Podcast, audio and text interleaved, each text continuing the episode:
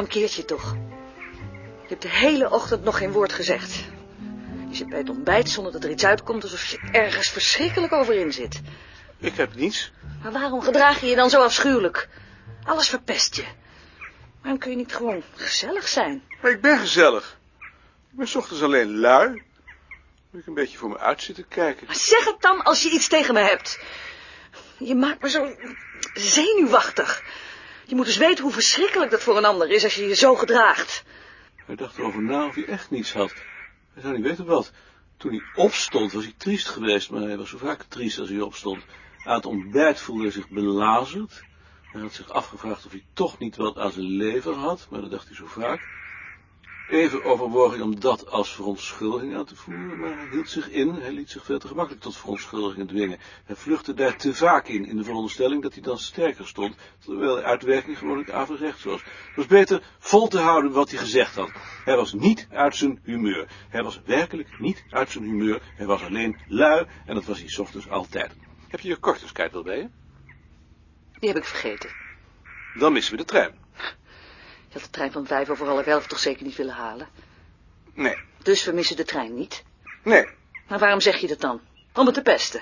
het was een reflex. Zie je wel dat je uit je humeur bent? Anders zou je zoiets niet zeggen. Ik dacht even dat de trein elk kwartier gaat. Ik was, ik was het alweer vergeten. We zijn zelfs te vroeg. Waarom wou je zo vroeg naar de trein? Wees blij dat ik die kaart heb vergeten. Anders hadden we al die tijd in de kou gestaan. We kunnen nog wel drie keer op en neer. Geen drie keer. In ieder geval is het idioot dat je nu al naar de trein wou. Waarom ben je niet gewoon thuis blijven wachten? Dat doen we toch nooit meer? We hebben toch afgesproken dat we gewoon de deur uitgaan? Dat heb jij zo ingesteld. Maar nu blijf ik thuis wachten.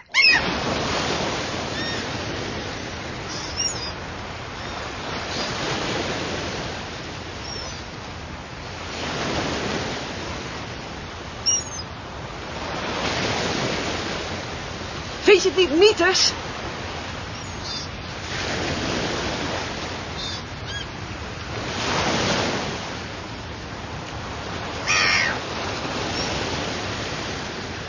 We veel vaker moeten doen.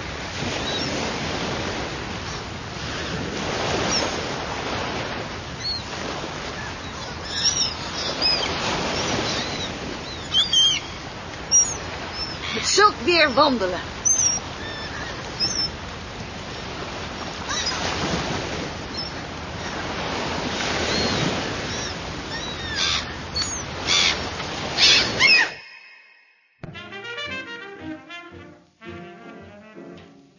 Vind je toch zo stil.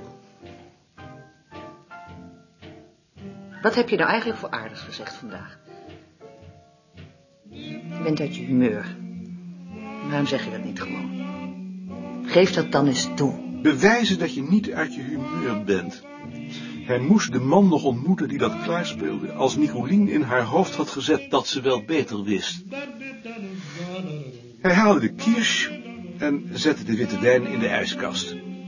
De kiers stemde hen vredig. En onder de fondue was het of er nog nooit iemand in hun huis uit zijn humeur was geweest.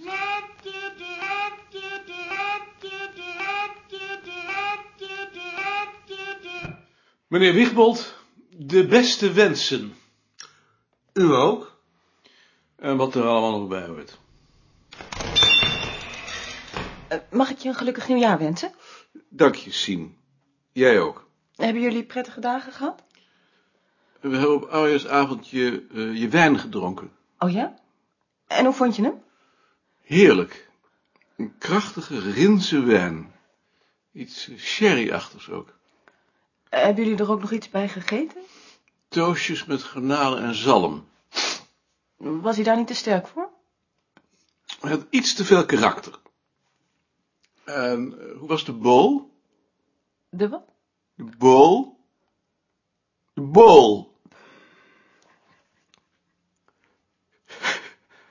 Je was van plan bo bol te maken.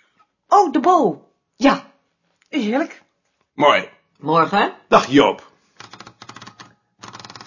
hebben jullie op nieuwjaarsavond Kloot nog gezien op de tv? Ik vond er niet veel aan. Ik vond die detectieve zo sul. Zeer vereerde Herr Professor Bretney. Dag Maarten. Gelukkig nieuwjaar, zou ik maar zeggen. Wat? Dank je. Dat zeg ik dan ook, maar Waarom wil Balk nu ineens ook een instituutsraad instellen?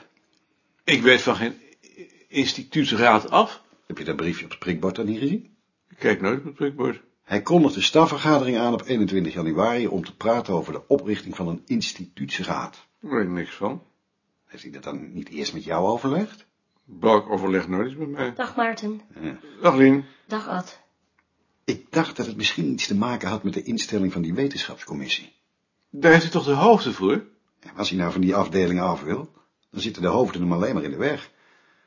Zo gek dat hij alleen de staf bij elkaar roept. Als hij daarmee de wetenschappelijke staf bedoelt tenminste. Nou, Je weet natuurlijk ook niet hoe ze daar op het hoofdbureau over denken. Misschien hebben die wel tegen hem gezegd dat hij een centraal onderzoeksbeleid moet gaan voeren. Dan kunnen we er wel inpakken. Dan blijft er van ons vak helemaal niets meer over. Jij en Sien en ik. Als ik jou was, zou ik in ieder geval eisen dat Gert en Lien er ook bij mogen zijn. We moeten er allemaal bij zijn. Kunnen Joop en Tjitske niet buitensluiten. Voel ik niks voor. Ha, Maarten. Ik ben net dat antwoord van die man uit Nijmegen op jouw artikel aan het lezen. Wat is dat verschrikkelijk. Ja, dat is erg. Daar antwoord je toch zeker nog wel op? Nee, daar antwoord ik niet meer op. Maar je kunt de lezer toch niet de indruk geven dat die man gewonnen heeft? De lezer die dat denkt, moet dat maar denken. Nou, ik geloof niet dat ik dat over mijn kant zou laten gaan. Bovendien moet je je eigen tijdschrift nooit het laatste woord willen hebben. Jammer hoor. Ja, jammer. Ehm Eve, ik heb je mappen bekeken. En je bent met mijn samenvattingen niet helemaal gelukkig? Ja en nee. Zeg me gerust nee hoor. Ik kan er wel tegen. Ja, maar het is ook ja, want je begrijpt het wel. Eerst maar een algemene opmerking, dan bekijken we ze straks wel in detail. Je samenvattingen maken de indruk, niet allemaal, maar een heleboel, dat je pas gaat denken wanneer je begint te schrijven. Je zet in een eind van de kern af en dan beschrijf je steeds kleiner wordende cirkels tot je in de roos bent. Alsof je schiet met een geweer waarvan de loop krom is. Hé, hey, ik wist niet dat je in dienst was geweest. Ik ben nog niet in dienst geweest, maar iemand die hier nog heeft gewerkt, Hendrik Ansing, die is uh, drie keer achter elkaar kampioen pistoolschieten van Nederland geweest. De laatste keer had hij zijn pistool vergeten. Hoe dat mogelijk is als je een wedstrijd gaat is onbegrijpelijk, maar hij had zijn pistool vergeten en hij heeft toen een pistool geleend. Hij schoot 10 centimeter naast. Hij denkt verroest, dat is de zoon van een dominee. Kijkt naar de loop, ziet dat die krom is. Mikt wat naast de roos om dat te corrigeren. 4 centimeter. De volgende acht schoten zitten allemaal in de roos.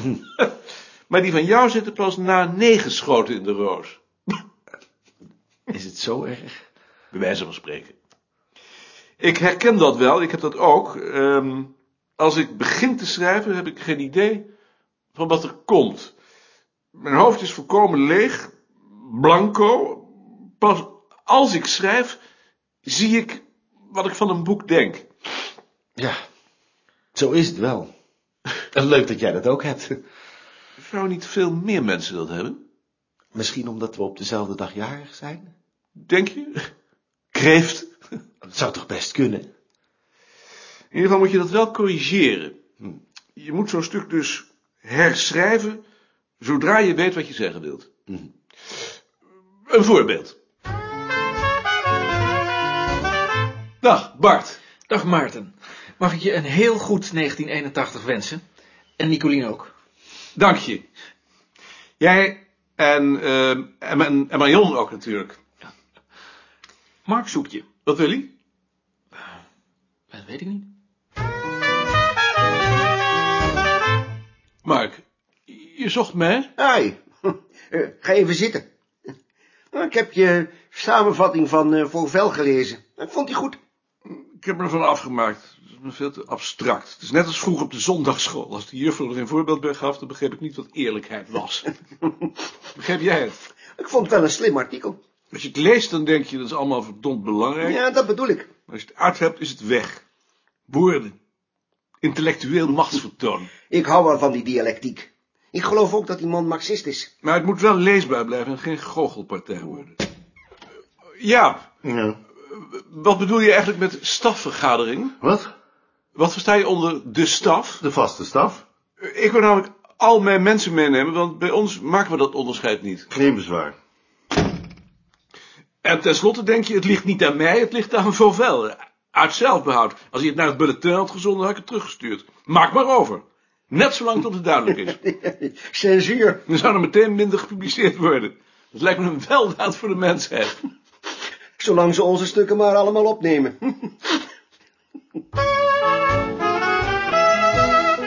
Nog wel een gelukkig nieuwjaar, meneer de Vries. Dank u wel, meneer. Hebt u tijd om mijn jaarverslag op stencil te zetten? Jawel, meneer. Dan breng ik het u straks. Dank u wel, meneer. Tjitske, misschien zou het goed zijn als jij voor de voortgangsreportage een overzicht maakt van de boedelbeschrijvingen die we nu in huis hebben. Dat wil ik wel doen. Zijn die nou echt nodig, die voortgangsrapportages? Het is toch genoeg als jij alles weet? Ik vind het zo vervelend, dat geklets. Dat zeg je nu. Maar straks op weg naar huis val ik dood neer. Dan moeten jullie donderdag naar de begrafenis, of ik word in stilte begraven. Vrijdag nog even napraten en eh, maandag merk je dat niemand een sodemieter van de ander af weet. Dat weten we nou toch ook niet? Iedereen rommelt toch maar wat aan. Er zit toch helemaal geen lijn in, geen beleid? Jij vindt dat er meer lijn in moet? Natuurlijk. Voor mij mag het allemaal veel strakker. Maar er zit lijnen in. Wat is dat dan? Daar heb ik nog nooit iets van gemerkt. Alles wat we doen is op één noemer te brengen. Cultuurverandering in de tijd en cultuurspreiding in de ruimte. Dat zegt me niks. Waarom kunnen we niet gewoon doen wat we leuk vinden? Het is toch zeker allemaal onzin? Omdat we dan binnen de kortste keren worden opgeheven. Dat zie ik niet in, hoor. Waarom denk je dan dat er nu een wetenschapscommissie komt?